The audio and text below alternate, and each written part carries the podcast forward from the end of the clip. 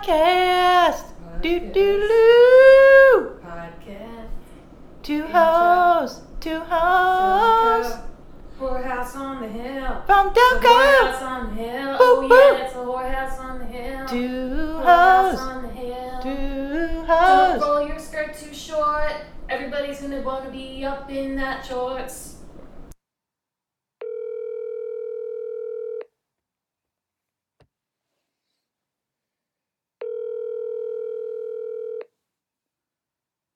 Hello. Hey. Sorry, I'm sorry I'm nine minutes late. That's a lot of minutes. It's uh nine after six. Not 609. Yeah. Yeah. Well, I was just doing a little bit of Googling about reincarnation, even though we're not supposed to do that. Fuck you. Yeah, this is not an educational podcast. We do not Yeah. do research for this podcast. Yeah, just what we kind of remember. That's that's what you're getting. Just a disclaimer. Um, yeah, so you're listening to Two Hosts from Delco with Beth Hindley and Maureen Cummings. This is episode, I don't know, 52 or 53. And our topic of discussion today will be reincarnation. And Cool. I'm, I'm Cool excited. topic. I like it. Yeah, I'm excited to talk about reincarnation. I was I've been thinking about it a lot lately since I just Yeah. finished that Mind Beyond Death book. Yeah. Um, One of my favorite th- topics. It's interesting. and I pretty much 100% believe that's just what happens. you you're point. like a one okay, you're like this is what you think happens. Yes, like it makes the most sense, like that if something happens, you get reincarnated, but like you seriously it probably has nothing, like no connection other than like a karmic connection. Like I don't feel like, I don't know. We'll talk about it when we get to it. Um oh, I also just uh yeah, that's the guy's name. I also just finished this book called Proof of Heaven. Oh, I'm so interested to hear more about that. Yeah, um, by it's Eben Alexander is the author. He's a neuro um, scientist. So um, obviously he works with brains and is like up until his near death experience, which is in the in the community everyone calls them NDEs. Um, which reminds me, what you texted me LKR to me. Oh, IKR, I know, right? Oh, okay. All right. So I didn't know if that was an L, and I was like, what does that mean? Anyway, I mean, I um, know, right? um, yeah, so I finished this book, Proof of Heaven, by Eben Alexander, and um, he also, like, uh, basically he got meningitis right? So it was like uh it, that's like a disease or virus it's e. coli gets into your brain causes meningitis and there's all this like pus and shit in your brain. And um obviously i'm not giving like the uh scientific explanation of meningitis but basically you're like Your brain swells, and you're like your fucking spine swells. Like it's Yeah. horrible. It's bad for you. It's devastating. A lot of people die. yeah like the like there's something like 80% of people die from it um Ugh.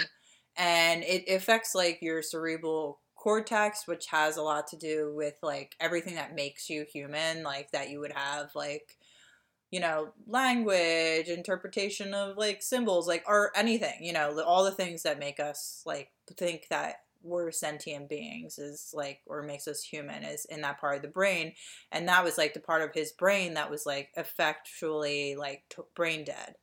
And, Interesting. and he was in a coma for seven days. So yeah i guess what i found interesting about it um was how because at first when like because my mom had read it and i was thinking and it's called proof of heaven i was like oh this is gonna be like a super christian cha- take.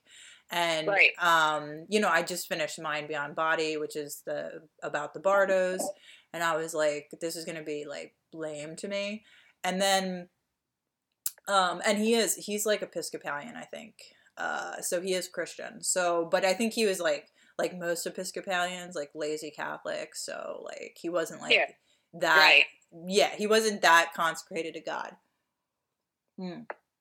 so he said he went um, his description of his near death experience was so crazy to me because it was so similar to how the Buddhist monks who have like meditated on um, the dying like and have come to you know translate the bardos like and his experience was like exactly like what was described was described in the bardos like like there's like a dissolving of consciousness like so he uh, when he first enters he has he has like three phases. When he first enters he calls it like the earthworm viewpoint which is like you're he it's like not blackness but like sort of blackness like it's like you're underground Yeah. and um, he also which i found really interesting could hear like chanting which they do talk about that in the bardos like you will hear sounds and like there's also like sound meditation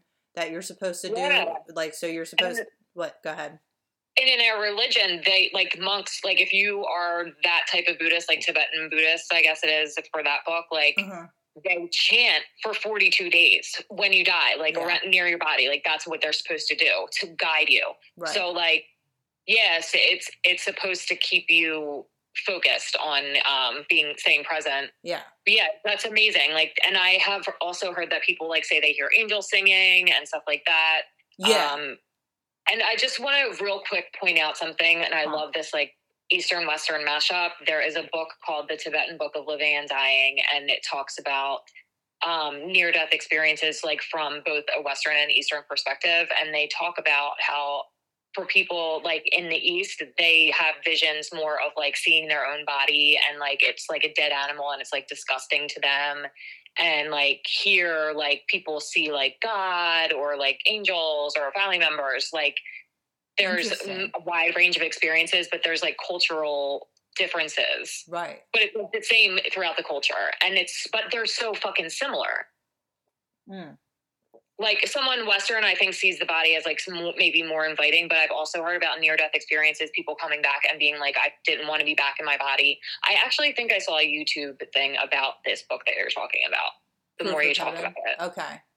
Yeah. Well so yeah. to like basically finish up here with this book though. Um the and then he he was like afraid to be in the earthworm thing. And i think the other thing is well they tell you that because you start to feel like no sense of your body. And that was like something he was starting to feel. And also like he had no sense of self. Like he completely lost his ego. He he didn't he, di- he had no remembrance of like his earthly life at all and um but then he realized like he cat he could move out of this place through his mind. Like he knew he could like not be there and move on and and so he did.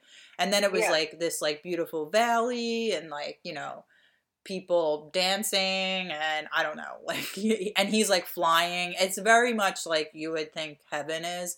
And he's there with like he thinks is like his guardian angel there's like this beautiful young woman who's flying on a butterfly wing that like picks him up and she's kind of his tour guide but then beyond this place there was another place that was like just inky black blackness like a black hole and he Yeah. believed that there was where he saw god uh-huh and the other interesting thing is he didn't know what word to use to describe, to call what he saw or felt in, is present. And the only thing when he woke up to think that could describe it is om, O M. what that's Yeah. crazy Yeah, like yeah and that's totally like like one of the um, meditations in Buddhism is om.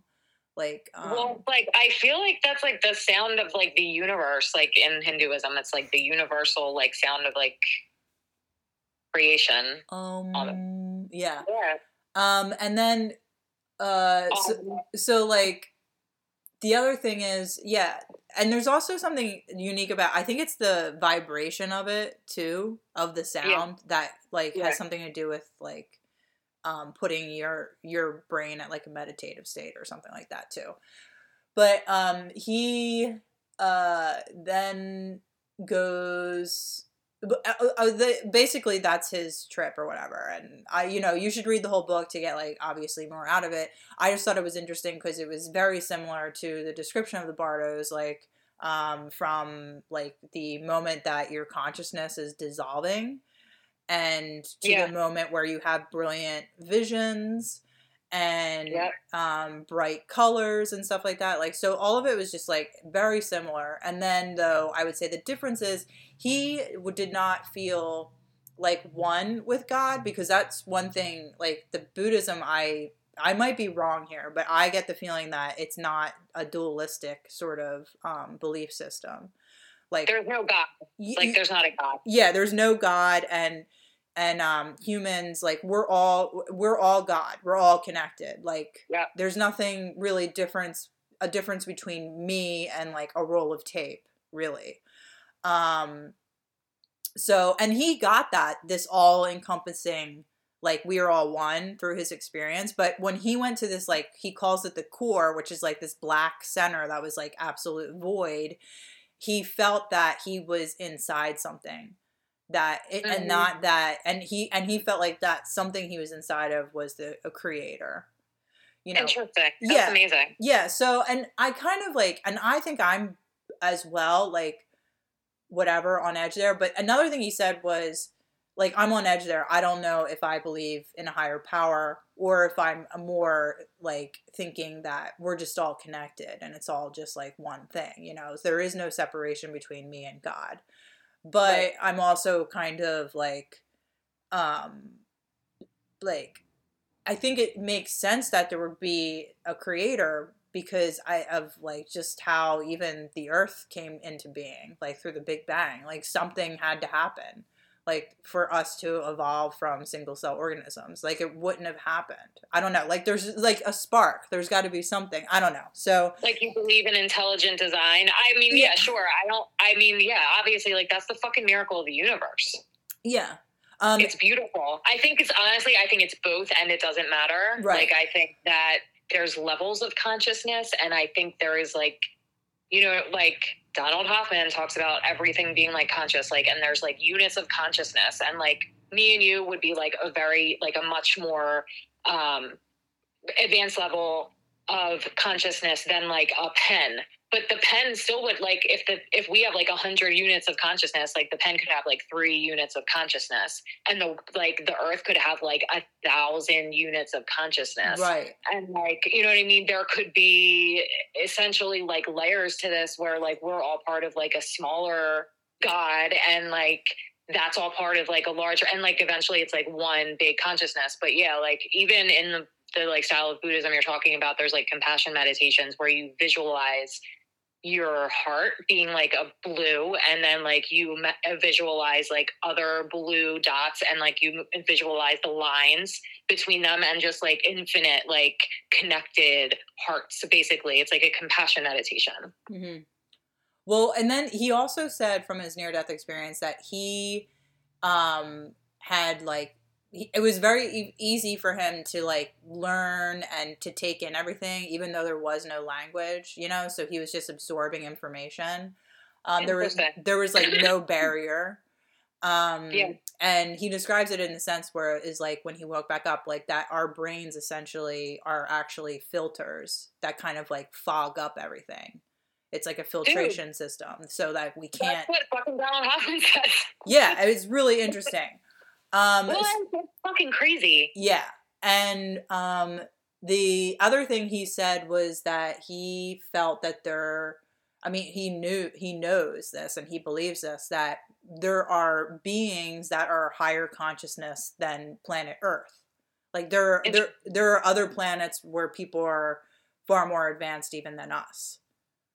Um, which, Wow. yeah, so that I found really interesting um, because, well, of course, there's other existences outside of planet Earth because the universe is vast, you know, that we can't even comprehend. So why wouldn't there be other I mean, you know, civilizations out there and um that could it, we can't like to assume that we're the oldest civilization in the entire universe, you know. So um yeah, so he said I mean, I'm yeah. just like I'm very struck by this, and it- sounds too like like things that I've like read or like seen about people talking about like ayahuasca trips and like walking between the worlds and shamans and Uh-huh. like all this other shit that is so very similar to what he's talking about and then like you have these monks who and like these yogis that like just like meditate and meditate for years and say that they're like walking between the worlds like Right. what shaman talk about like this guy you know maybe that was like what he was doing in his coma that's insane to me Yeah, and the other thing again that he points to like disprove certain kind of things because like uh, people take um, like DMT to have like these similar experiences, which DMT is like a chemical in your brain that releases at, if you're like close to death or something to give you like. yeah But his brain wasn't functioning, like so like stuff like that wasn't happening in his instances.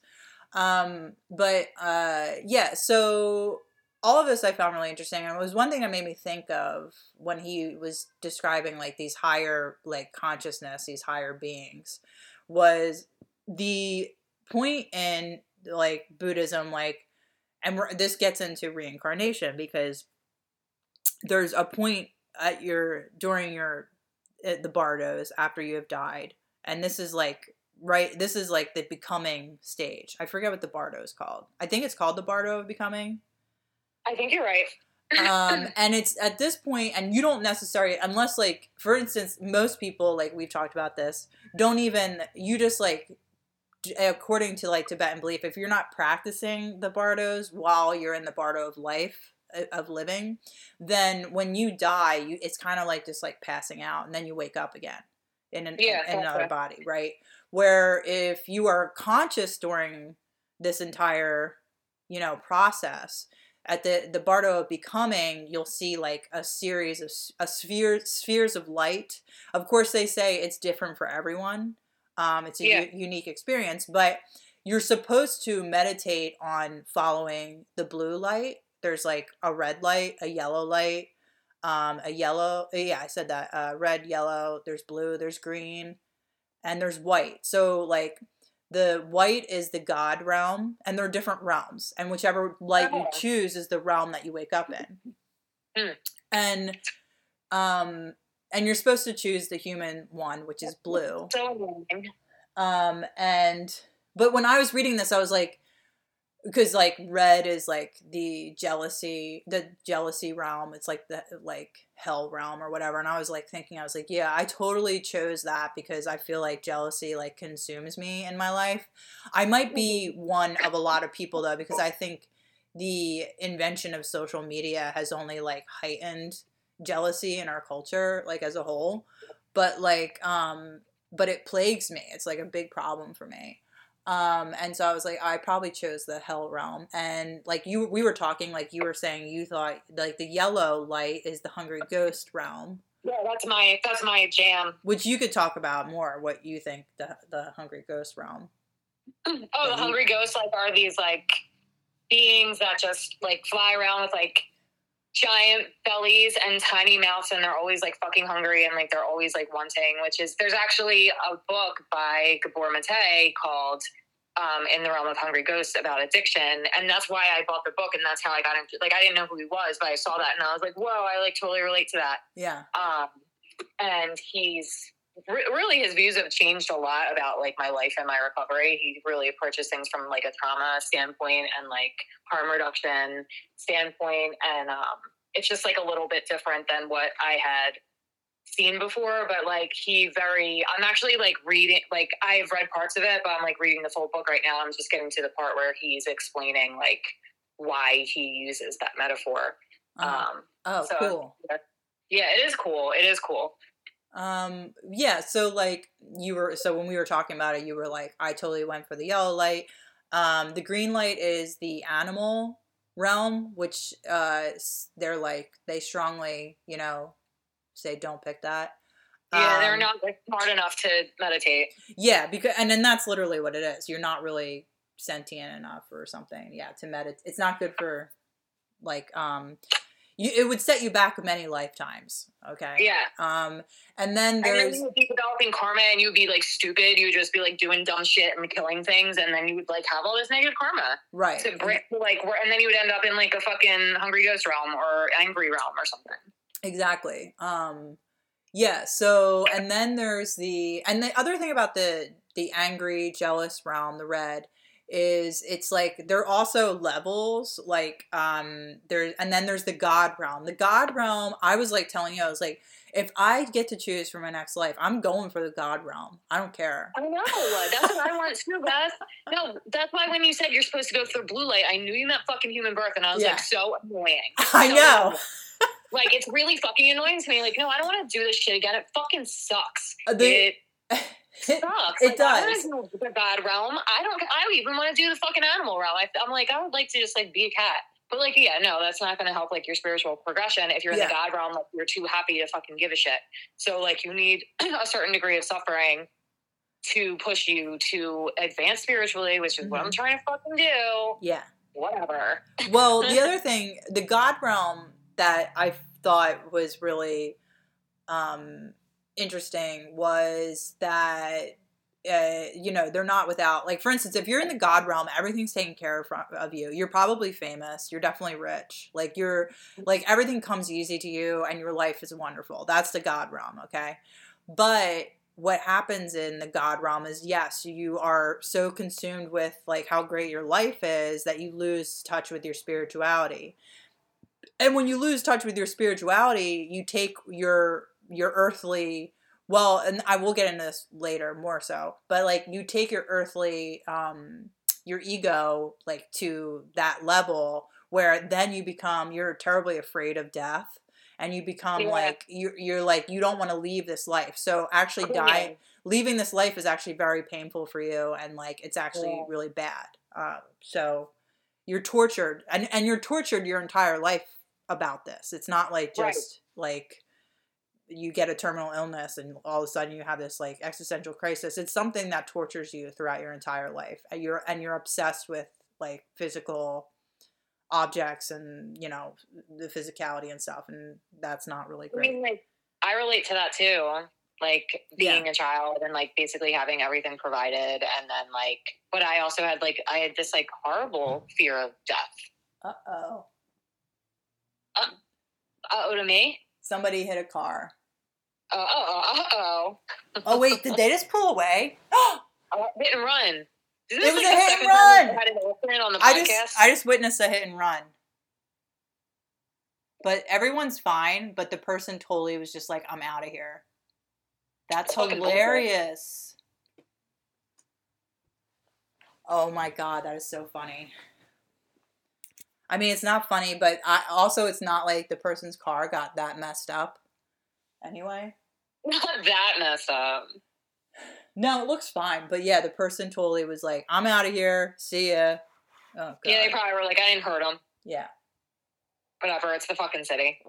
Yeah, I mean they probably don't. Obviously, they they don't have have insurance. They don't have insurance. So, um, my mom did that. Like this weekend, I was hanging out with her. We were parking, and she like, and run.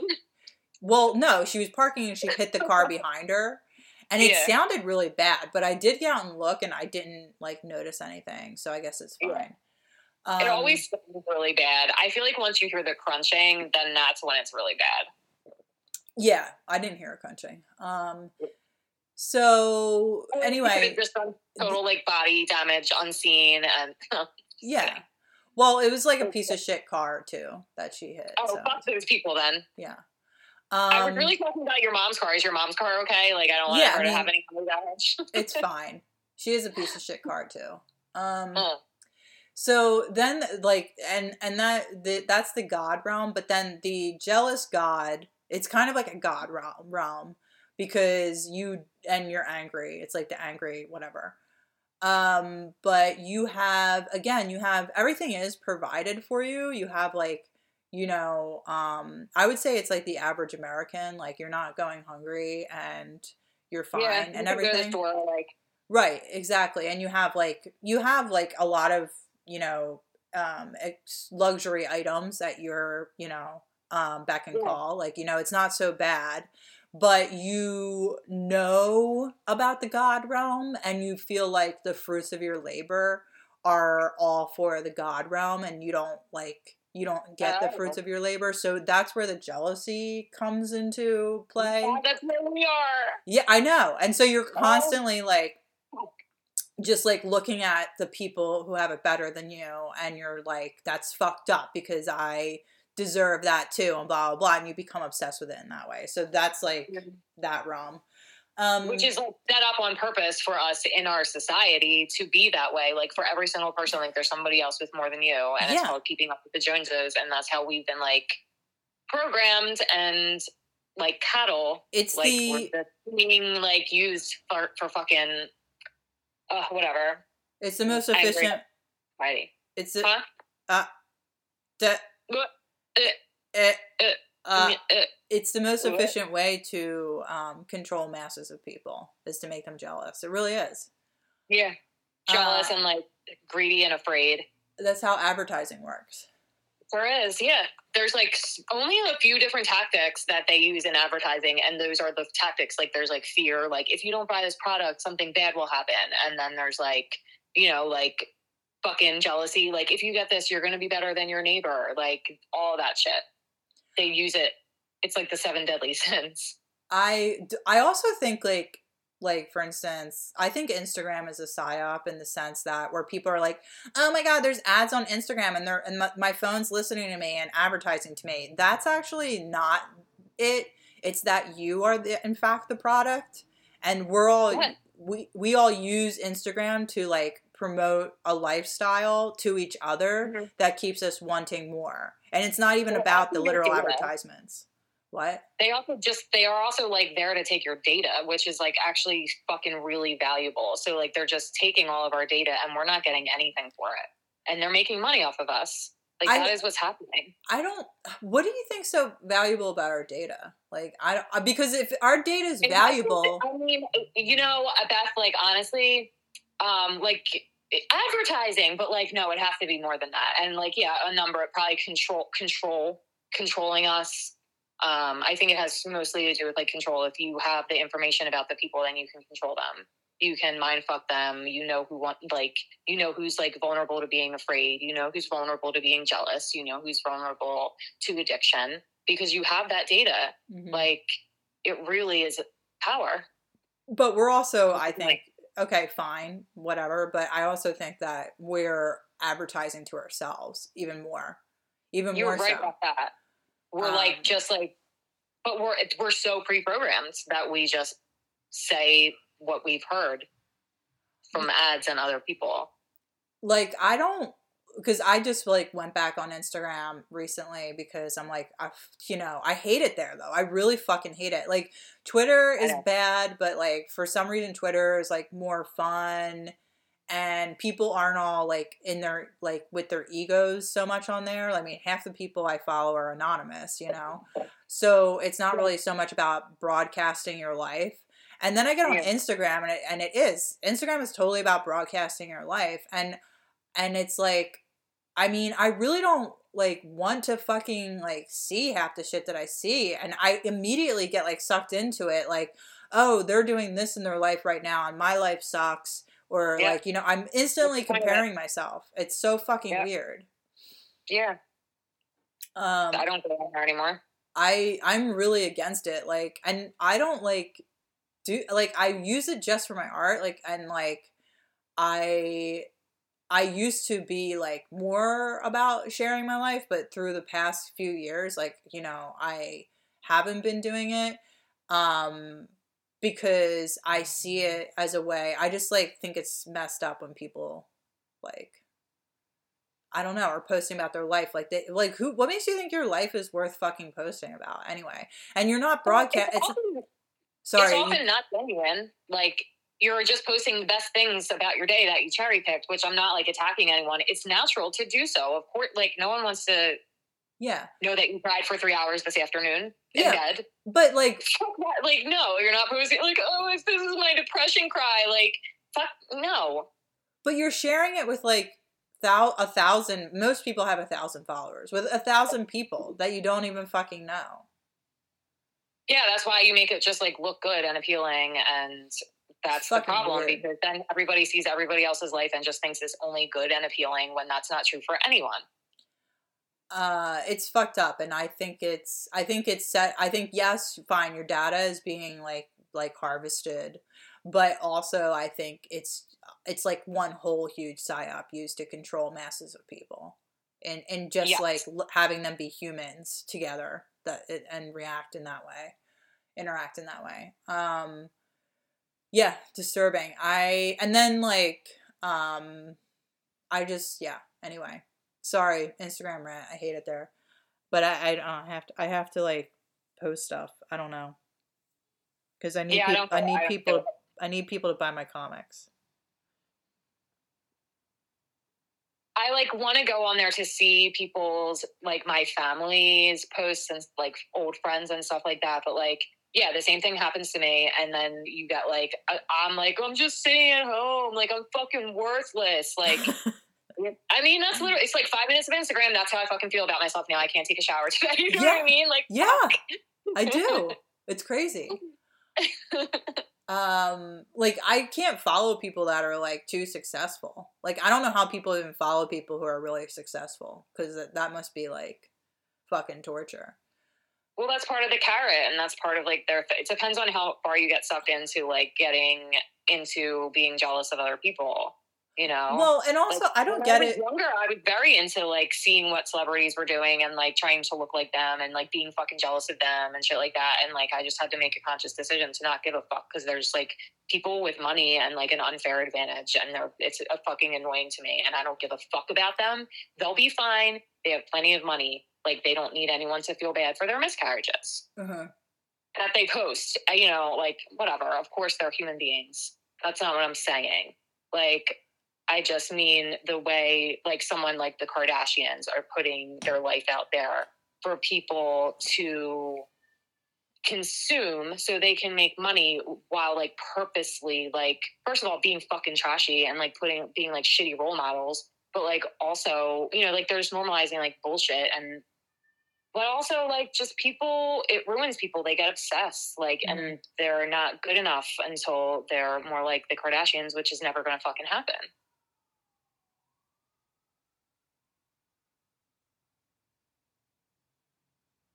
Okay. I was like did you hang up?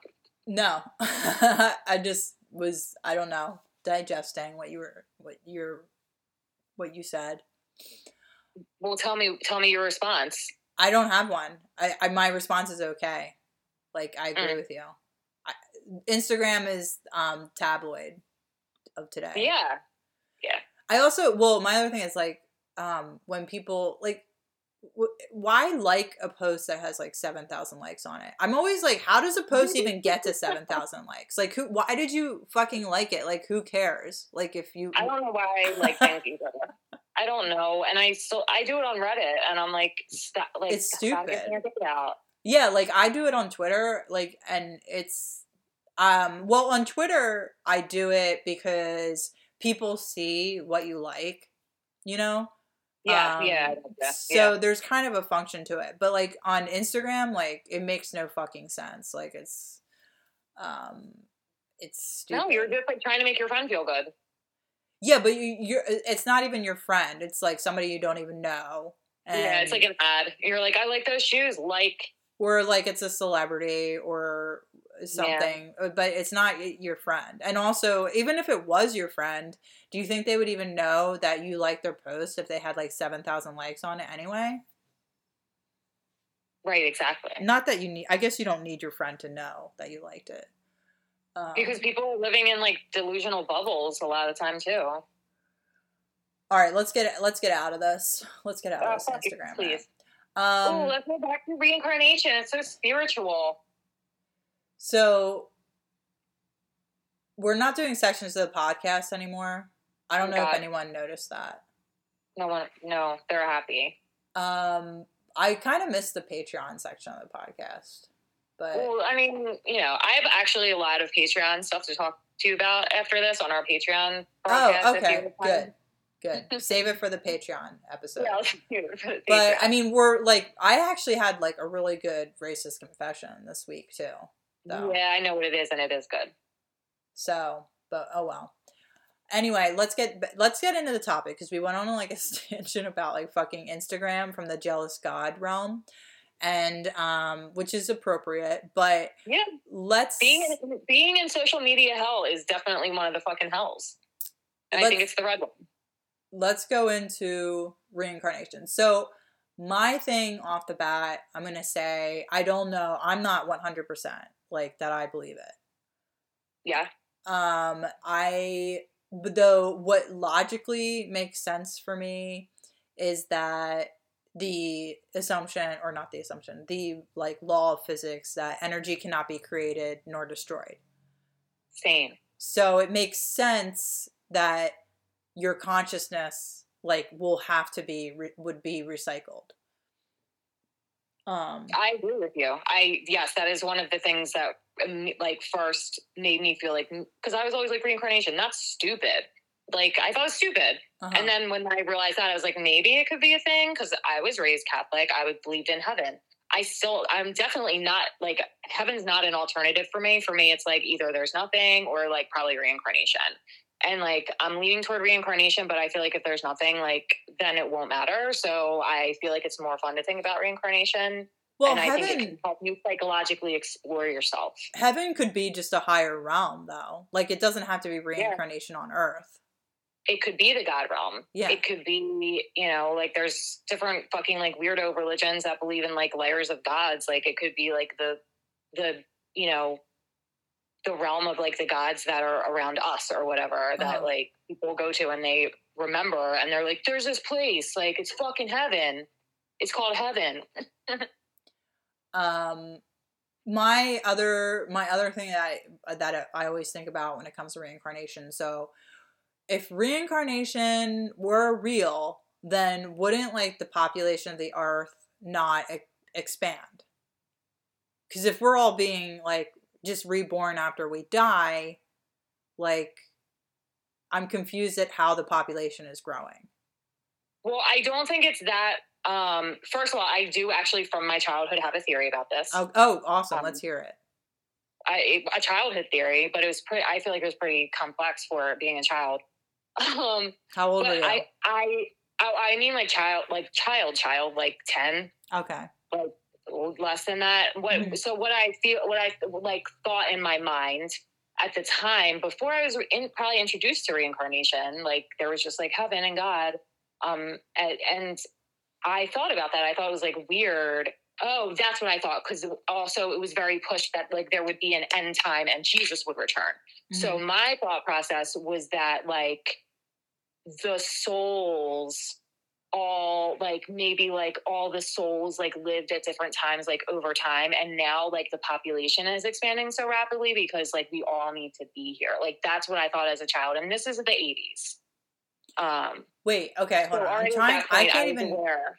I can't Huh? even I don't even grasp this. Um this what is do you so like like um like maybe i maybe there's like also reincarnation and like um i'm just gonna make it like very cut and dry and this is not how like specific i think it is. So let's say like all the people from like the first century um are like there at the same time and then like all the people in the second century are like uh, here on earth at the same time and because like the population was much smaller for a very long time okay. but like if this were truly like the time of jesus christ coming back which in the 80s people talked about like the year 2000 like being that like this was the, The shit i was the second coming.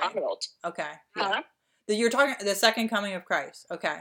yes so like for all the souls to be on the earth like i was like thinking that there could be some kind of like a reincarnation thing going on like some sort of system like that but like it's like at the end like everybody who's ever lived on earth is all there at the same time to be judged that was because of the the fucking trash that i was exposed to as a child that Okay. was like a theory i had Um I mean, you're ta- you're calling the Catholic Church trash.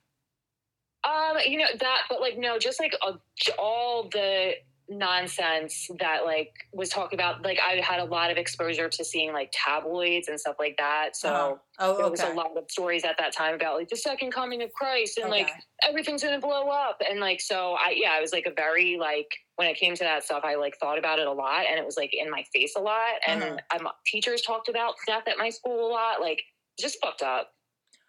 Um then okay so my question about your theory is is like okay where the everyone who lived at the same time and died whatever lived that lived in the first century stay in the first century in the second century stay in the second century where did those souls where did they go before they came back Where now? do, where do souls go in Catholic Church? Purgatory. okay so that's in your what you were thinking in your mind that they were yeah, so they went in purgatory there, okay like on the last day, like everyone comes back. That's right to Earth. interesting. Like, that's the belief. Well, I'm- that's like the belief, though. It's like, but I thought about it in like a more literal like way, and like definitely, obviously, that way included a form of reincarnation in my childhood mind. yeah that that's a solid theory actually Thanks. Uh, I, I mean, it was well developed in my childhood. I would, and then I was like trying to explain. I'm like, this is not well developed, but like, yeah. I mean, it was No, it makes sense.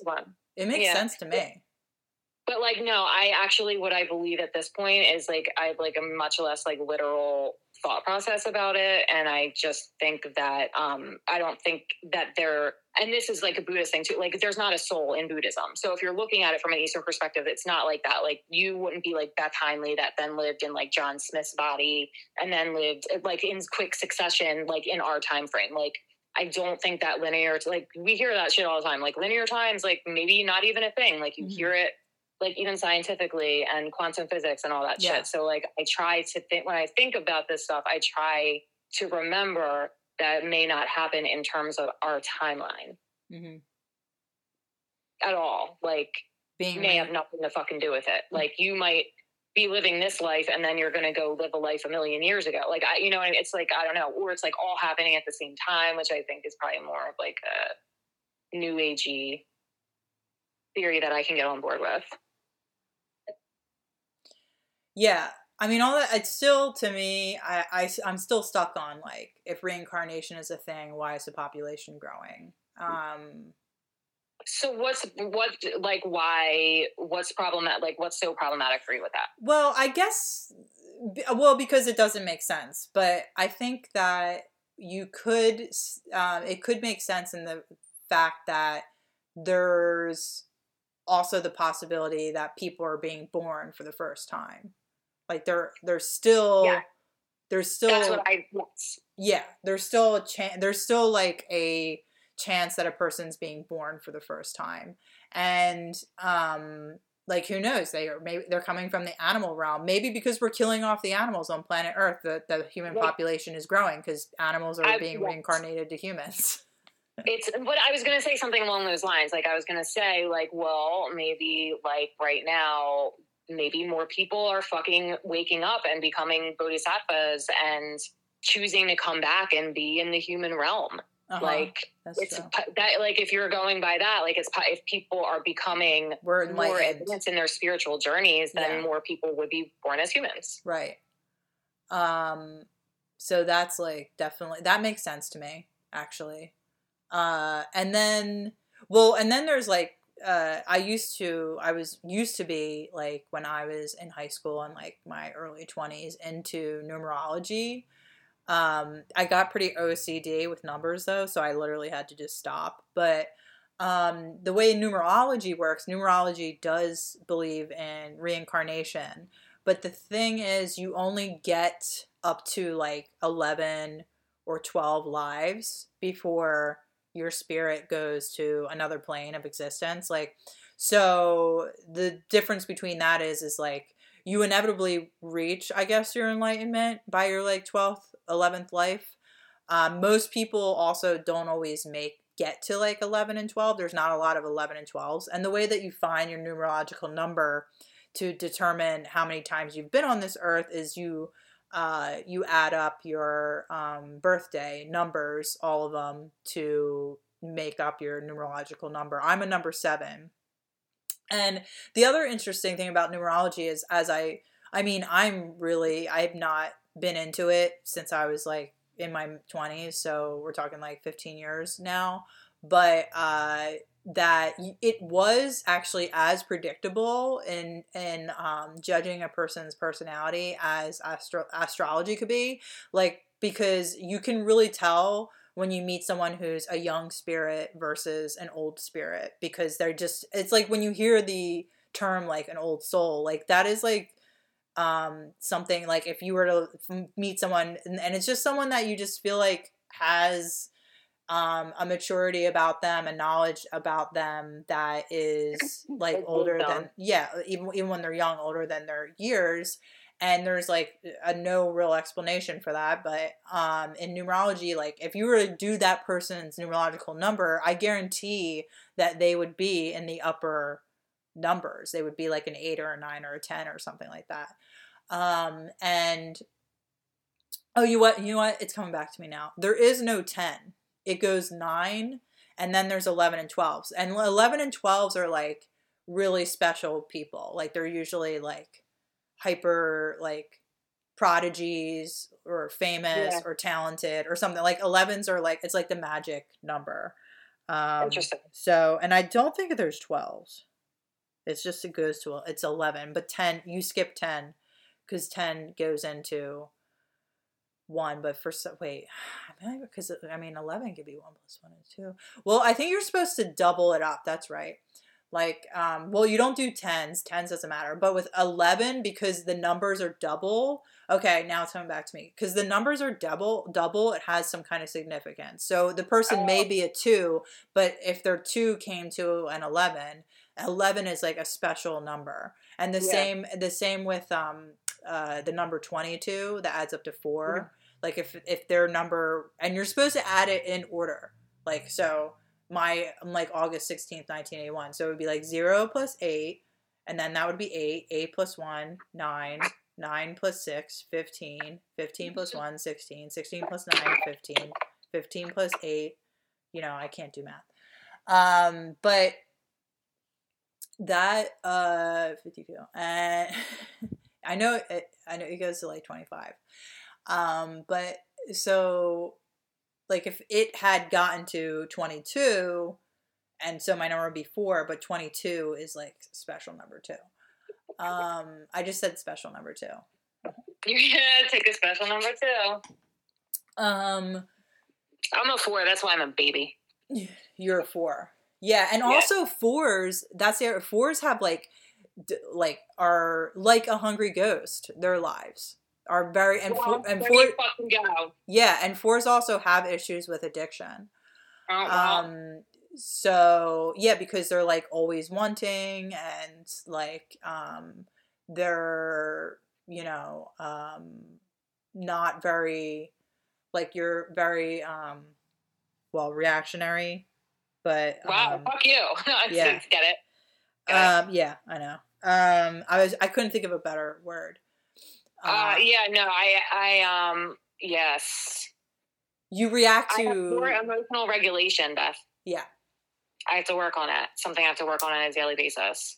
Um, so and anyway, I always like when I was like, I don't know if I believe in reincarnation, but I always kind of like was drawn to numerology and was kind of like, this is kind of like an accurate way um to look at people and i've also like i've done readings before and i've done readings through numerology and it's so accurate it's crazy like people i don't know or like whatever and like i'll like if i get their birth date and i do their numerology and i give them a reading based based off their number i'm like i'm like 95% accurate it's like crazy That is crazy. um, so there's like a little thing to that. I mean, uh, my my dad actually went to a psychic, and um, he's like told me that his psychic um, told him that he was he's been here 856 times. 856. Got it. Yeah. Um, and I was I laughed and I was like, well, that makes sense. And he didn't get the joke, but I, what I meant was because he's an asshole, so it makes sense that he had to come back so many times. Um, Oh, yeah so like people have like different kind of you know belief systems with it. I i just don't um i think my thing with reincarnation that upsets me is and it's something that even is talked about in the proof of heaven and the same thing with like in the buddhist um, meditation is like like losing your ego and losing everyone that you loved in your life it's like very sad to me and i also don't think like to think of loved ones who have passed on that have no memory of me now. It's like like sure they have like some obviously some kernel of it, but it's you could say the same like you and I have a kernel of our last lives, but we can't really pinpoint that or talk about it or speak on it like at all. And that saddens me. Like I mean, yes, that's natural because you're a human being with an ego, and it's like you have to have it. It's not like I'm not saying that in a bad sense. So you need an ego to like drive in this world and Mhm. to like do things and be a person, yeah. um, and to, to know people and love people and like develop compassion, and also to fucking lose things and suffer. Like Yeah. if we're going by that whole the whole karma, you know, thing, Uh-huh. like you're here because in your past lives you've done actions that like so they say no one but a buddha can understand the inner, workings of karma. So like yeah like you don't know where you've been before or like what you've done or things like that. And like doesn't matter in this lifetime other than the fact that like whatever happened before and whatever actions you took have consequences that will play out at some point in a, like the future lives or whatever. And like if you do the right thing in this life and if you meditate and like the best way to like work through bad karma is meditation. That's the number one way. Like the best use of your time would be to meditate all the time if you like really believed in reincarnation like every second of every day. Um, but also like suffering like great suffering in your life helps you work through your past karma. So like Mhm. some people take solace in that.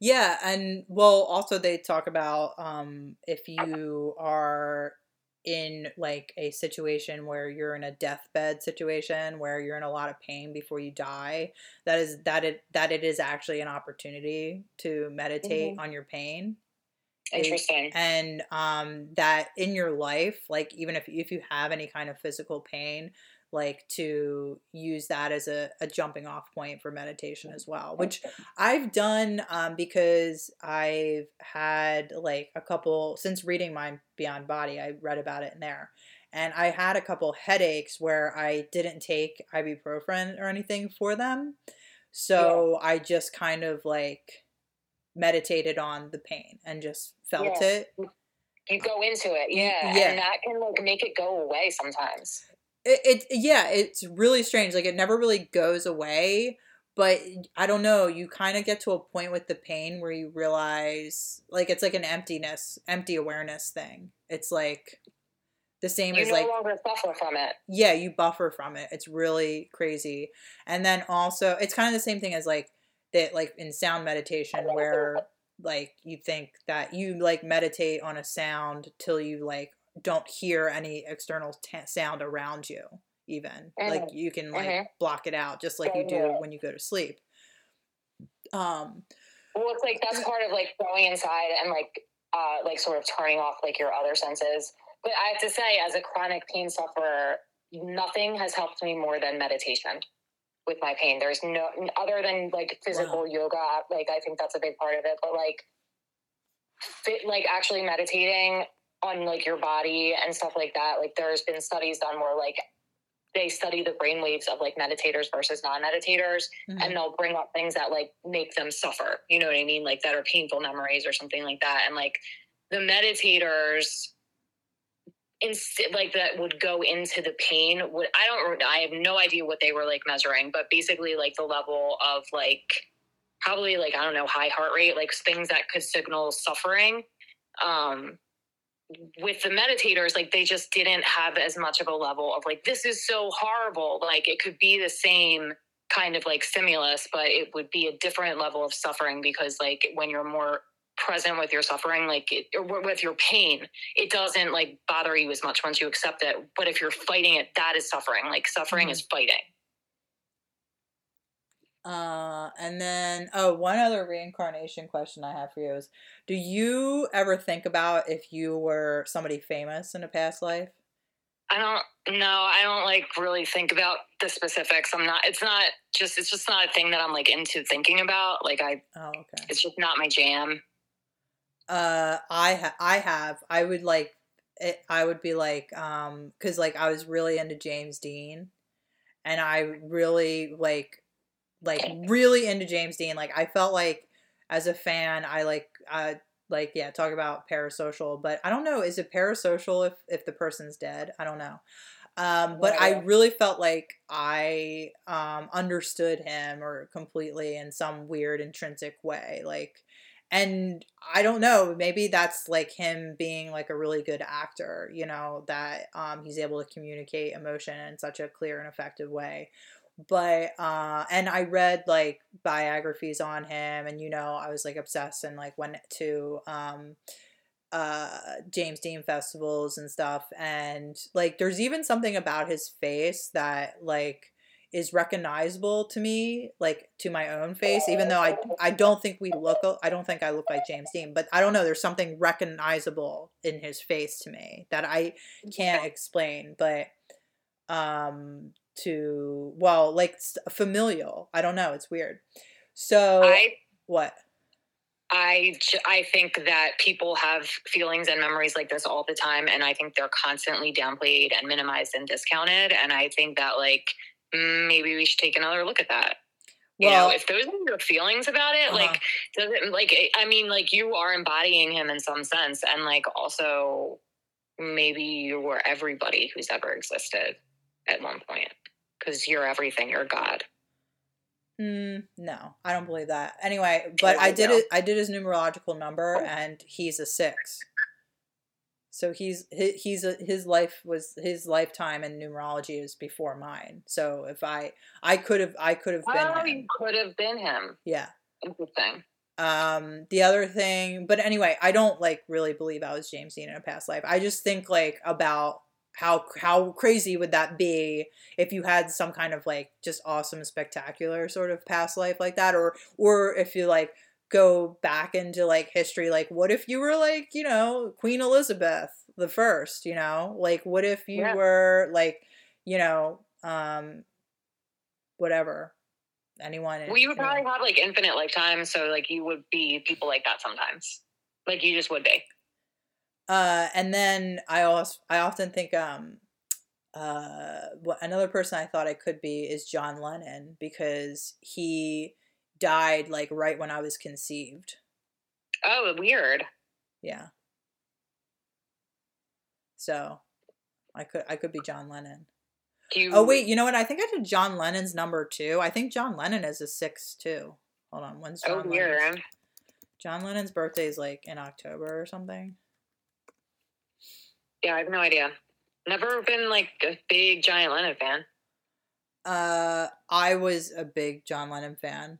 Um, so October 9th. So, oh yeah, number nine, number nine. Anyway, Oh, um, yeah. so, oh wait, no, he was born, no, he died in December. Duh. So, like, um, it couldn't be me unless, like, I was conceived in November, but maybe, unless, like, maybe a soul can still pass into a fetus. Like, who, who knows when the soul passes into the fetus to be in I don't. I. I mean, I just don't feel like it's a time bound thing. But that's just like honestly my personal feeling. Like you, Like- when when do you think? Maybe it can be, and maybe it's not. Sometimes, like I don't know. Like So like I guess that's like, um, imagine being reincarnated to like a fetus and the person gets an abortion. then you just be reincarnated again. Um, well, it would probably be like you're probably not even really fully conscious even at that point if you're in the uterus anyway.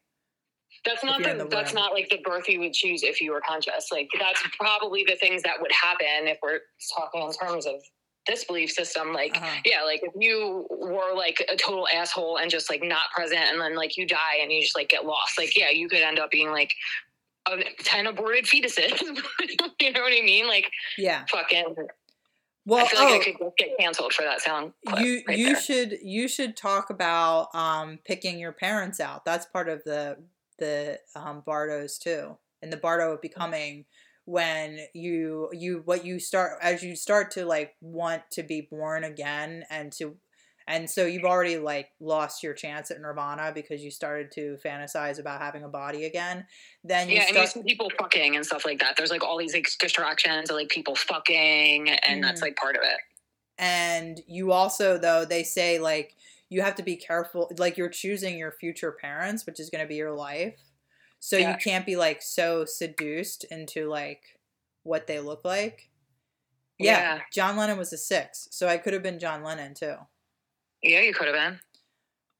Um, John Lennon's another like um, artist, musician that I um, really related to. But again, just speculation, just something I've thought about. I thought maybe I, I wasn't alone, but apparently I am alone in thinking like no, I think that's like a normal way to think about it. I just feel like it's possible that it's not like time doesn't matter like on over there. But I don't know. Like I fucking don't know. I'm making this shit up, pulling it right out my ass. Well, not that time matters, but I, I think you would have to be ab- dead to be come back again. Oh, you think like Yeah, linear time doesn't matter. So like Yeah, yeah. so it doesn't matter. yeah, like John Lennon could be Could somebody be overlapping. I don't think it matters. yeah. Um You could be like you could experience like your life and like your fucking mom's life both like that could both be part of your lives. Like who the fuck knows? Like maybe you could come back as your own mom. Well like, maybe that's part of your learning experience. Maybe that's why people have like such a hard time with their families oftentimes because like they're your That's- biggest teacher. fucking horrible. Fuck you for even putting that in my head. I don't want to come back as my fucking mom. What a fucking nightmare. God, Dude, I can't believe you just said that. things. There's a lot of horrible lives we could come back as. Like that's the shit I like think about. Something like I'll get in, you know, if I'm getting like negative with it, like I'll be like, oh, like I don't want to come back as like, you know, there's a lot of fucking terrible lives out there. Well, I definitely don't want to come back as my mom. Horrible. That's like some Freudian fucked up shit right there. Um, Well, I guess my point is just like if you're tr- being truly like trying to somehow the universe is trying to teach you compassion, like I feel like that would be a way to do it. gross. Okay, I mean, I never, I didn't think of it as a gross thing, but I guess it kind of is now that I think about it. Yeah, because then I'd have to fuck my dad, Marine. Hello. Oh yeah, that's. That is gross. Yeah, what the fuck's wrong with you? I can't believe you just fucking suggested that to me. Pervert. I didn't think about that part. You must Ah, want to fuck your dad. stop it. What? You're the one who brought it up, not me. no incest jokes. Okay, so um yeah, it's gross. Uh yeah, and well in any case like if you're like really present at the moment of becoming and the bardo of becoming, you could actually pick your birth parents and like have a pick a good birth. And there was Yeah. also and I vaguely remember this, but um there's an also a way that you could pick like what part of the world you're born in. Yeah, like you would be able to pick everything if you were, Yeah. you know, present and like advanced enough. And like, I'll have to read it. if you were it. a bodhisattva, you would just keep coming into like lives where you could help people. Because there's like people in certain types of Buddhism that like when they could be going like away and like reaching enlightenment and not living more lives and suffering, like they actually, which I feel like is like the Dalai Lama, like Tibetan Buddhism, their goal is not to like escape this suffering, but to come back into it to help other people with their suffering. That's beautiful. Yeah, that's like what a lot of Buddhists believe. And that's their goal in meditation. You know who else? That's Who else believes that? I can practice. Huh? You know who else believes that? Who? Jesus. Jesus Christ. I still think Jesus was a Buddhist. I think he went away and like to India and was like taught like these tantric practices probably and came back with all this like groundbreaking love shit that sounds like a lot like compassion practices and like you know he would like go into the fucking desert and fast like a yogi and see visions and like do all these things and we like very much minimize that when we talk about the bible i think we talk about all this other bullshit Mhm. and like judgment, but not the fact that like Jesus didn't care. Like Jesus was there to teach compassion. Like that's all. yeah. That was his teaching. And Yeah. like, where did that come from at that time? Would have been the East, where Buddhism and Hinduism came from, which also uses astrology. So like, it's possible that like these wise men that came to get Jesus were astrologers from uh, the East, excuse Yeah. me, from the East, Yeah. and took him away to teach him because maybe he was like astrologically chosen. Maybe they, they would have believed that he was um, like a bodhisattva that came Yeah. back and that like needed to be like taught these things. And I feel like people took the church to like take power and Yeah. they buried these things. That's that's kind of what I believe. Absolutely. Well, But- I mean, it's obvious too in the Catholic religion that it's just appropriated from like pagan practices anyway, like the feast Right. days and everything, because that's when you're usurping uh, a throne culture. or a culture. That's what you do to convert people is to like pretty much take on um their their religious practices to a point where it's not so hard to convert them. Yep. Uh, Make religious practices part of your religion so that they don't feel like so alienated. I always felt that like with the Catholic Church, like when I was in high school and being like, I don't identify with being a Catholic, and but I always was really into Jesus. Though I was always like, Jesus is cool though. Like they they got it wrong. They got they they definitely fucked Jesus's story up. Like I always felt Mhm. that way. Like he doesn't hate gay people. Yeah, he doesn't You hate. guys, He Jesus totally, people. definitely does not have a problem with gay people. I guarantee you. Uh, yeah. So anyway, I have to pee, so I'm gonna pee and get a seltzer. Okay, so let's just take a little, a little pee break. Okay, I'll be right right. back.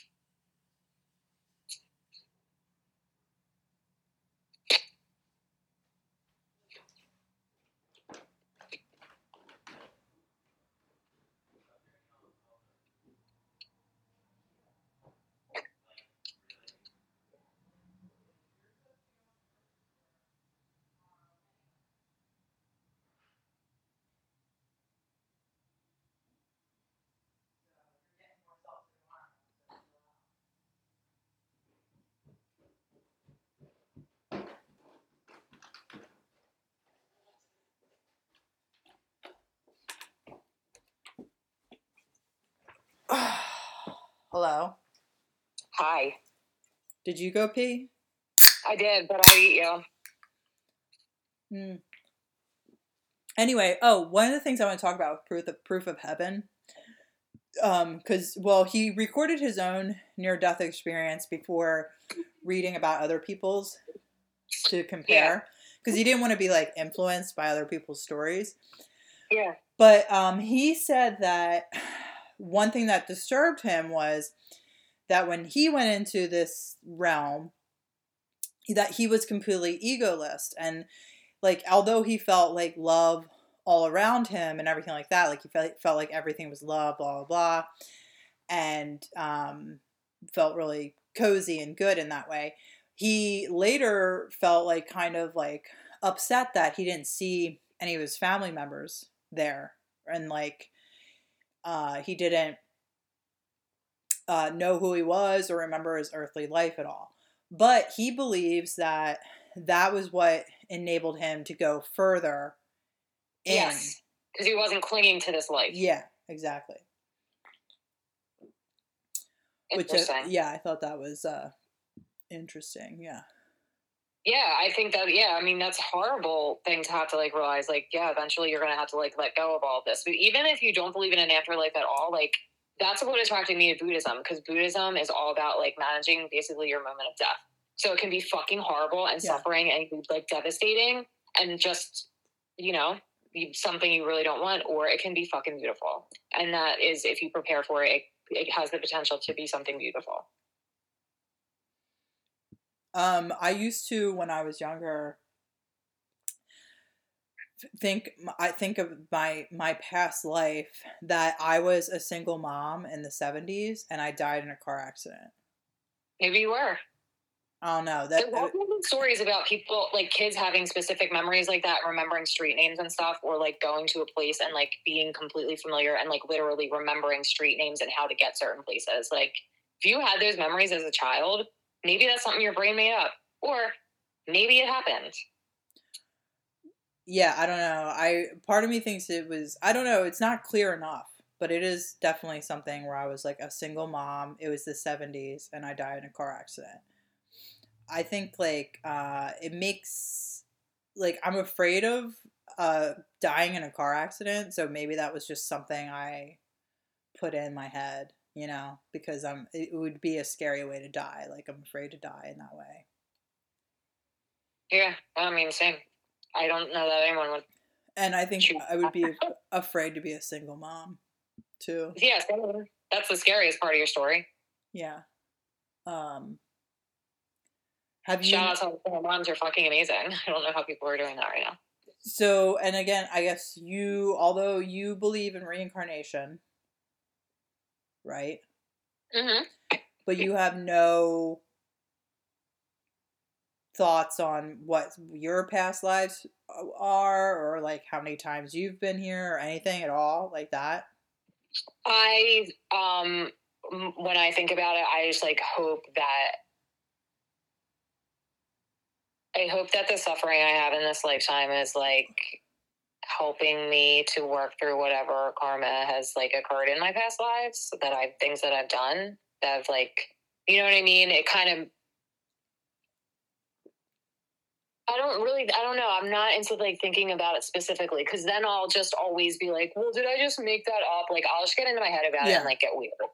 But like, no, I try to think of it in a more general way. And I do think more of like, I think, I don't think it's like necessarily a linear progression. I think that like, if we're talking about like, an ultimately like one consciousness, like, you actually would have experiences and memories of everything and it would be more like Edgar Cayce, like the Akashic records, where he you can go into like wherever all this consciousness is like stored, right? Like probably again like on like different levels. So like if you're going into like the uh, memory of the whole earth, like you can like he would be able to access these things. Like he, he like he would fall into these trances, and people would send him letters, like and be like tell me this blah, blah blah about my life like i don't know or give tell me what's going to happen i don't know like they would ask him all kinds of different shit but apparently like he got a lot of things right and he got them right from like far away um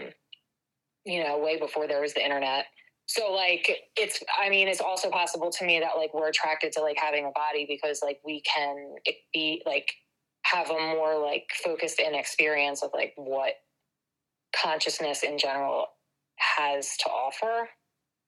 I don't know if that makes sense. No. like i just i don't know. I don't think it's like bound linearly. I think that like your mind could end up anywhere almost like and i don't think that like I, I think that it's more of the sense of like as a conscious being like you've experienced like all of it and like you will experience all of it. I'm, I'm like super new agey yoga person like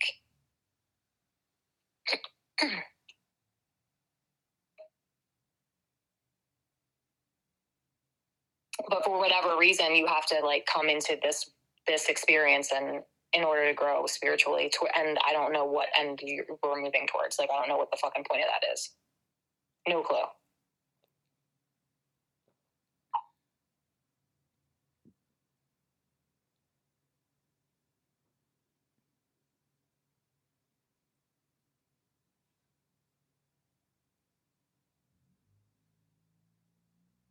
I'm thinking a lot of stuff that I can't say out loud right now.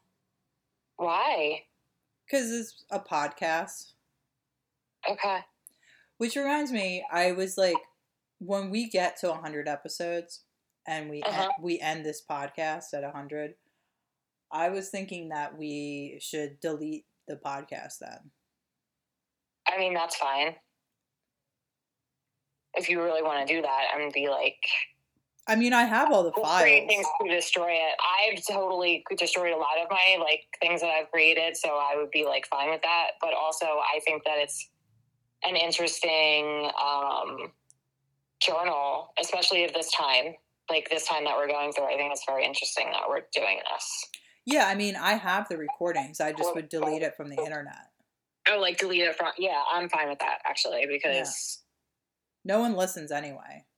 Well, also, I don't know. I feel like I've overshared at times, and I don't even I know. like know some of the things. You know what I mean? I've gone been going through like a lot since we've been doing this.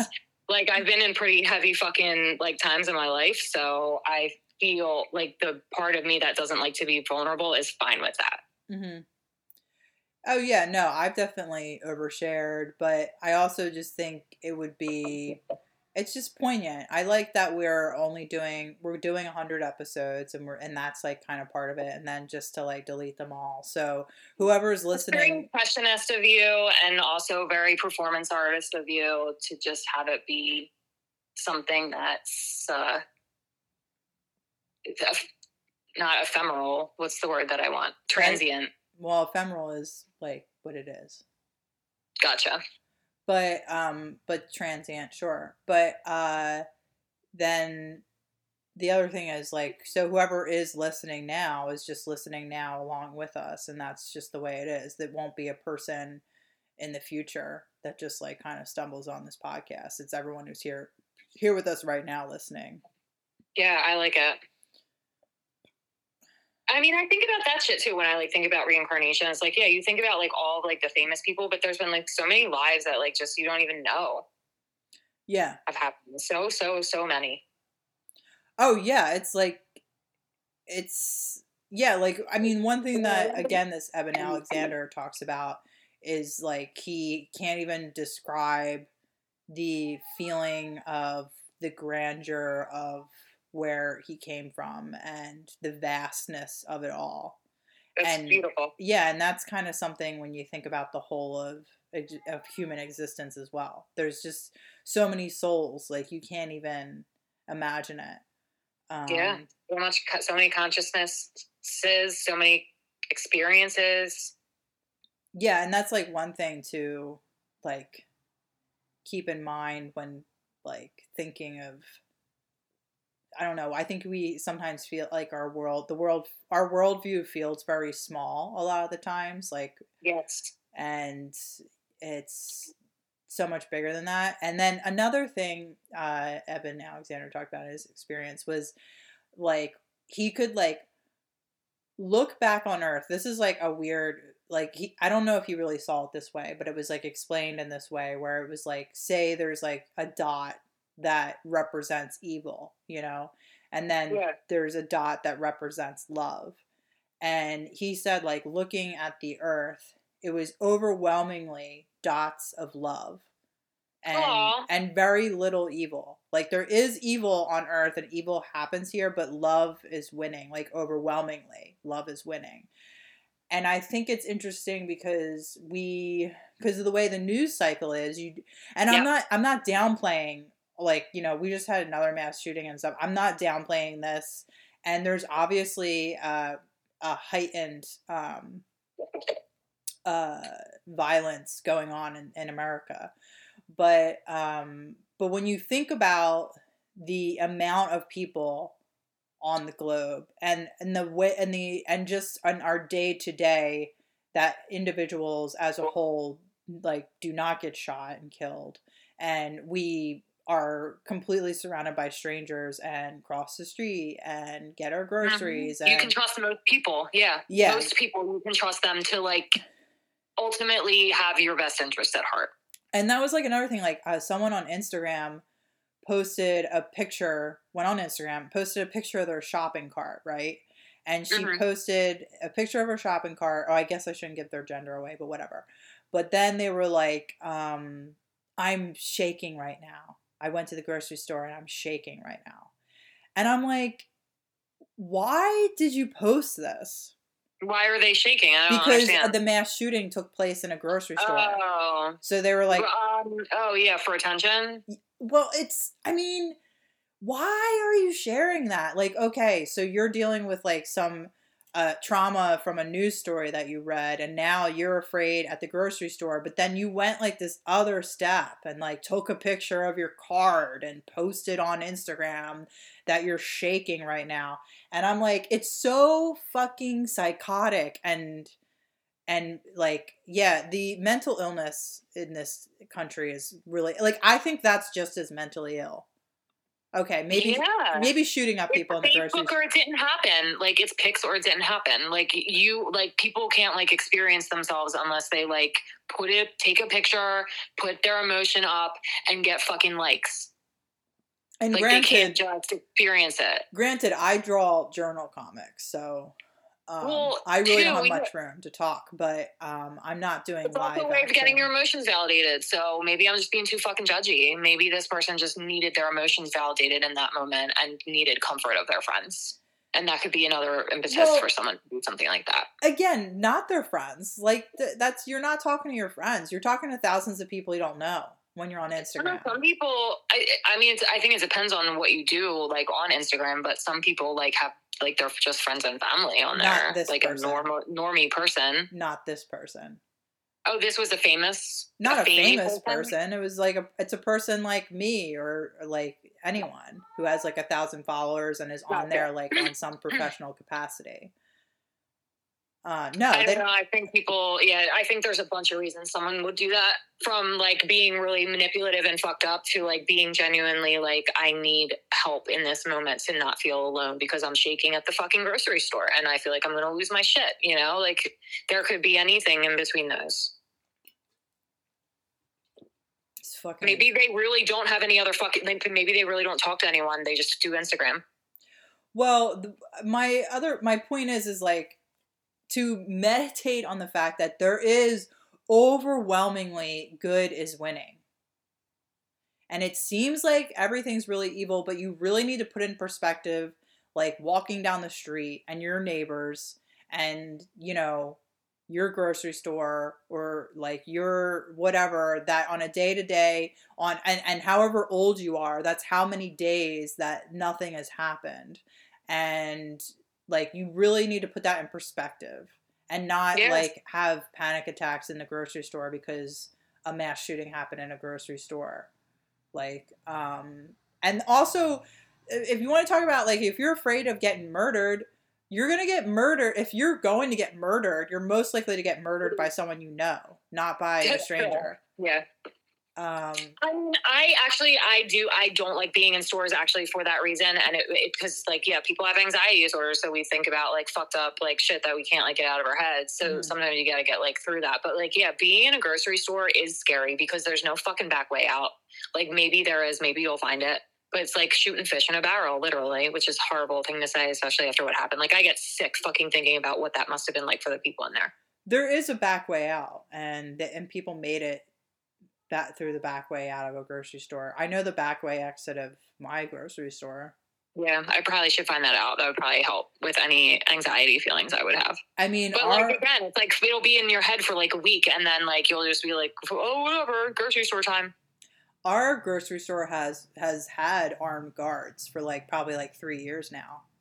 Wow, Um, because they That's they scary. started having them because there was like a shooting um in like and I I thought it was at a Whole Foods in some other state and then Whole Foods across the state like put in armed guards. That's what I thought happened, but then when I went to go look up like a, a shooting at a Whole Foods, I I didn't find anything. So I was like maybe I I guess I made that up, but maybe it was a grocery store shooting and then Whole Foods was like we're doing we're just putting yeah, armed guards yeah. um, and you know, which is disturbing. When like that disturbs me when I'm like grocery shopping and I realize there's like armed guards, like because they have to be there in case somebody tries something. Yeah. But at least they're there. Yeah, no, I guess it. Well, it's also like the uh, broken window thing where, like, if you put, what's the broken window theory? I have no idea. I've never heard of this. Um, let me. I'm brain farting on it. Uh,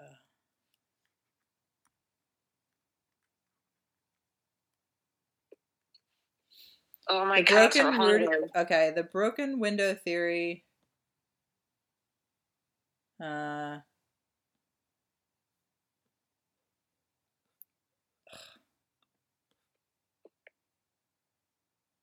George Kelling in 1982 that used broken windows as a metaphor for disorder within neighborhoods. The theory links disorder and incivility within a community to subsequent occurrences of serious crimes. Hmm. So when you see like a broken window and see that something happened, like people are more likely to like commit a crime there. Yeah. Like they think it's a bad area. They think they can like get away with it more, kind of. Yeah. And so I guess like uh, well and so my point being having an armed guard there like maybe makes people think that like it puts you in a violent state of mind because you see an armed Oh. guard there. That Um, could absolutely happen, yes, or a, a fear state, which is like more, you know, putting, and that's, and really, our world corporate overlords want us to be in a constant state of fear. So that's why the news is like that. It's been like that for generations, and it has just been getting worse. Like 20 years ago, when I was in college studying communications, I learned that if it bleeds, it leads. And that was like the point of the fucking newsroom was to pick like the most sensational and violent and fucked up shit to get the most people watching. And like that monster has only grown like exponentially since then. Like all of these fucking news stations, like it's not just your local news station anymore. They are owned by like either what like one of two people, right? Like Mur- Rupert Murdoch or like there's like very few people that like are at the top of these things. And then there's like so many fucking layers. But like, yeah, the whole point is to get you to watch and make you fucking afraid so that you can be controlled and like also so that like you'll buy things to make yourself feel better.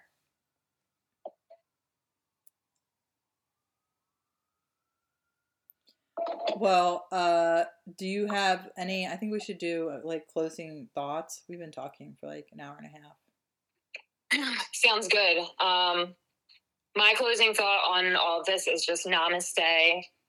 No matter how much like angry I get and how much I like feel like I hate the fucking human race, ultimately, like when I calm the fuck down, like I really do think that we're all one thing. And like if I and all of us can get past our stupid fucking egos, like we could potentially have, you know, just like peace as a consciousness. I don't fucking know. Yeah, I that is like something to meditate on because like and I think about that in sense like when I am am confronted by a person or personality that I is like I really dislike or is somebody that yeah, someone that I hate and I'm kind of always like no, like try to think of it like we are all one consciousness. They're a part of me. I'm a part of them. So like I can't hate them, you know. Um I try I can't remember that in the moment. what's that? I can't remember that in the moment, so that's good for you. No, I can't either. I'm saying like it's like more like after effect like um like I try like later on and as I like am am festering in my hatred of someone, I'm like this is like a gross and disgusting feeling and I don't want to feel this. And then I'm like I try to remember that. I try to remember that we're all one consciousness, we're all part of each other and like that helps dissipate like the anger, hatred, jealousy, whatever I'm feeling of this other person. Um, That's like a magic. That's like a magical medicine for life. Yeah, the only problem is, is it doesn't um, stick. Like I know. you know, because you can you can do that. You can like really, um, you know, love your neighbor. Like that's you know uh, what Jesus said for us to do, and and it was good advice to love your neighbor, and um, you can, and it makes your life happier and better. But it just it you always are constantly having to remind yourself of it. It doesn't stick. Yeah, and well, too, I think probably like if if I were like really meditating every day for like long periods of time and like had like you know there I think there could be after like a lot of practice it would get easier, but it's really hard. Actually, Ram Dass says that he um when he is doing anything like like he has like he talks about mantras like that's a big part of his practice is mantras and he uses ram which is god and he says that when he's like out just a normal thing like for example at the grocery store he just with a he says like ram ram ram and the fucking point is that when he sees a person he remembers that person's also god so he doesn't like treat him like shit. That's awesome I know, but like that's the intensity. You know what I mean? Like that's the type of intensity, like as human beings, that like we fucking need to like remember that like we're not separate because right. automatically like it goes to our ego and like unless mm-hmm. if that's unchecked, then you just forget. Right. And oh, I forgot what I was. I forgot what I was gonna say. Sorry. No, that's okay. It was something about reincarnation, obviously. Um, I don't remember what I was going to say. I feel like it was on some tangent, like I was thinking. Um, oh, just the past few months, uh, thinking about reincarnation and not even just reincarnation, but like near death experiences from people and just thinking about death in general like i have a way more positive view of it than i ever have in my had in my life. And i feel at this point like less afraid of it than i ever have in my life.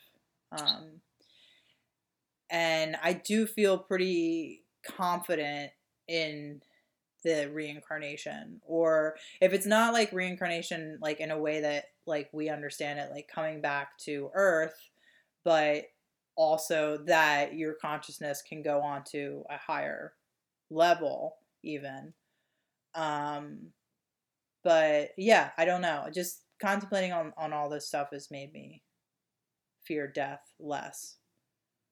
I agree with that. I it helps me too especially thinking about it in terms of like reincarnation and being one consciousness because when you think about it like from your ego like that's really fucking scary. Like but the point is like you know uh, your ego has to die and that's the painful part. Mm-hmm. but like you persist. Whatever your essence is that's what's you. Like all this other shit like who you think you are who how you act your fucking clothes like your face everything like is your feelings is like all part of what's not going to go with you. Mm-hmm. but like you your experience and like going into that experience is what continues.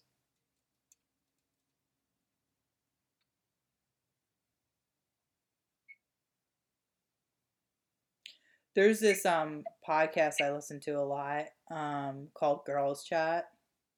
Yeah. I'm actually a Patreon member of this podcast. Um and uh the person who the host of it, their name is Ashley. I don't know even their last name or anything. Um they're on Twitter, they go by Christ Lover 2000.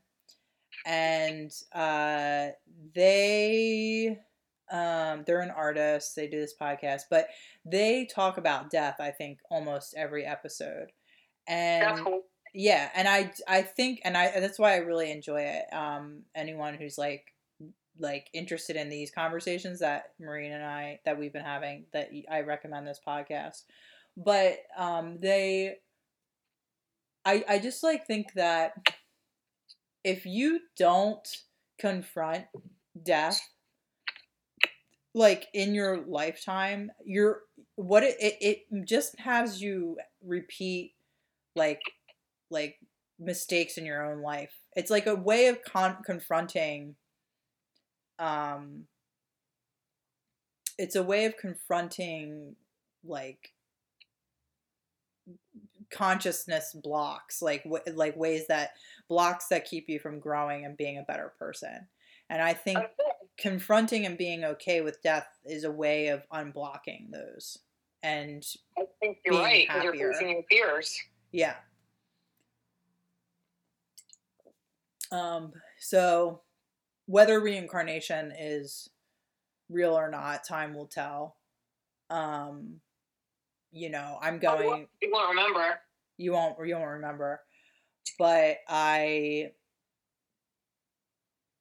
definitely feel more acquainted and okay with it there was also um i guess like i the closest i was thinking about near death experiences the closest closest i ever had was that time and you were with me when that guy Mhm. broke into our house or well you didn't Yep. live there at the time and he said that he had a gun and he was going to shoot us and i believe that he had a gun i didn't like so did I. yeah, I didn't question it.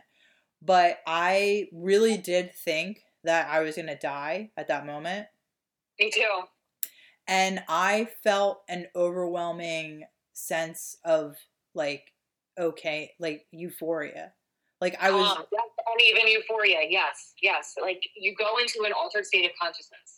I was totally okay with it. Like I was like, oh, okay, so this is it. I'm gonna die now, and I wasn't afraid, and I was like totally okay. And I remember it like really touched me. I remember talking to my mom about it, and I was telling my mom just to tell her like to comfort her. Like the next day, Yeah, don't be scared. yeah, like don't be scared. I wasn't. I thought I was gonna die, and I wasn't scared, and I just like had to tell her, like you know, um, because that was it was like something I don't know. You go into like an acceptance state. It's that's why like the AOC thing fascinated me. Like when she was talking about her experience, when she Oh, heard them cringe. like, like I where is fucking she? hate Where her. is she? I fucking Huh? hate. Uh, I hate oh. a- Oh. AOC. I mean, that's fine. But um, I thought it was interesting because the way that she describes it is that, like, her description of it was like an overwhelming state of acceptance. Like, she was just like, well, like, if this is what's going to happen, it's what's going to happen. Like, your brain just like goes there. Like, yeah, you can hate her, but like, she's a human like us. And like, in that position, she's no different than we are.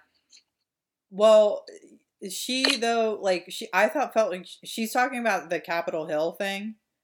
Yeah, the, in the Capitol And, building. well, I Like, mean, the yeah, but she-. Everyone was talking like she wasn't even near where everything was happening. Even Did you listen to the to like did you see her talk about her experience and like how she no, was, like, because I don't need to listen to. I don't need to listen to a politician. I don't need to listen to a politician who's more privileged than me talk about her fucking trauma. Like she could suck my dick. She's my. I mean, she's a servant. She's supposed to serve the people, and she was nowhere near where it was even fucking happening. She wasn't in the Capitol building. I mean, I don't know the details of that, so I just thought it was an interesting experience because, like, when someone fears for their life and they're trapped, like your brain goes to this place. She's a cunt. But I guess I'll have to meditate on that. Um, anyway, all right. That's Yeah, you just wish him to be free from suffering and then try. Please don't bring up AOC again on this podcast. Oh my god. All right, fine, fucking boundary set. I thought you knew I hated her. I mean, I should have known that you would. okay, all right. Why, Um, why do you hate her? Do you feel like she fucked up over Bernie, or just you feel like she's not? Oh, like, she it? totally fucked over Bernie. She even Yeah, when I she was gotcha. speaking at his rallies, she never even mentioned his fucking name.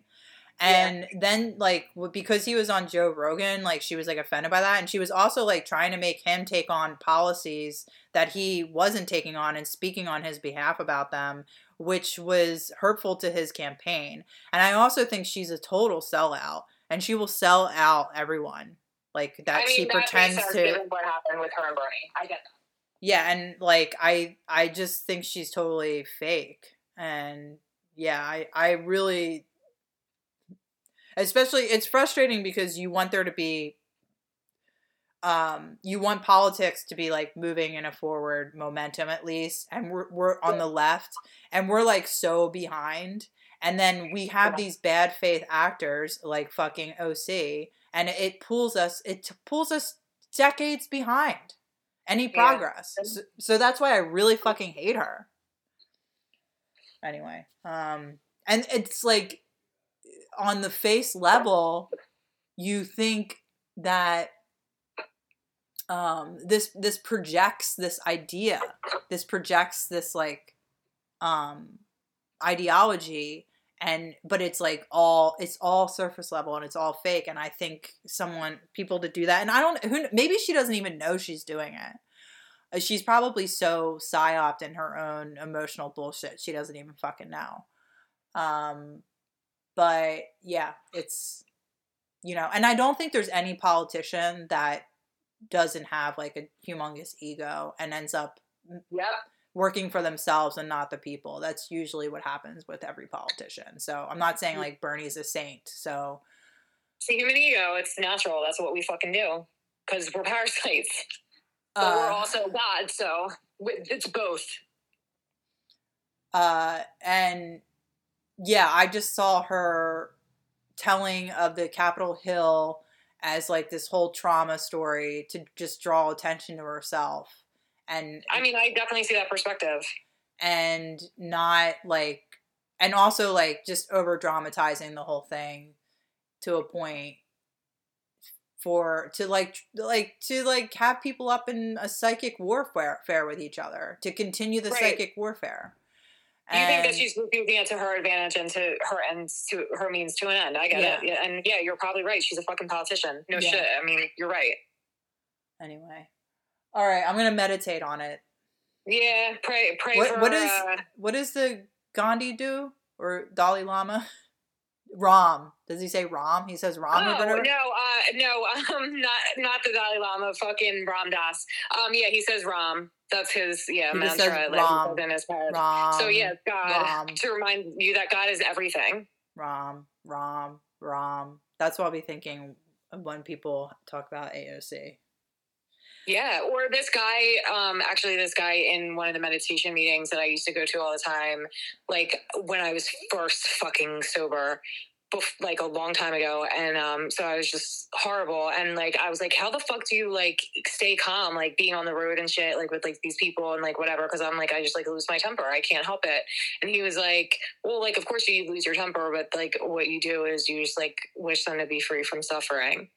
So like, if you can just like do that, Uh huh. that will help you. That'll help you because it just inter. I think it interrupts like these thought patterns that we have, where we get into these like loops of like just like ego and like you know um, being angry because we feel entitled, and that's the human ego. Like that's why that happens.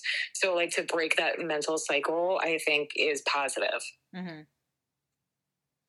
because then you're just not like taking it to the next person that you see. Like Yeah. if you can do that enough and make it a habit, like it will eventually like break the cycle. And it, also the other part of ego that I think plays into it is like that I feel is like you feel angry and you want to express your opinion and you think like in this sort of way that you're able to control the situation. Like and Yes. you can't.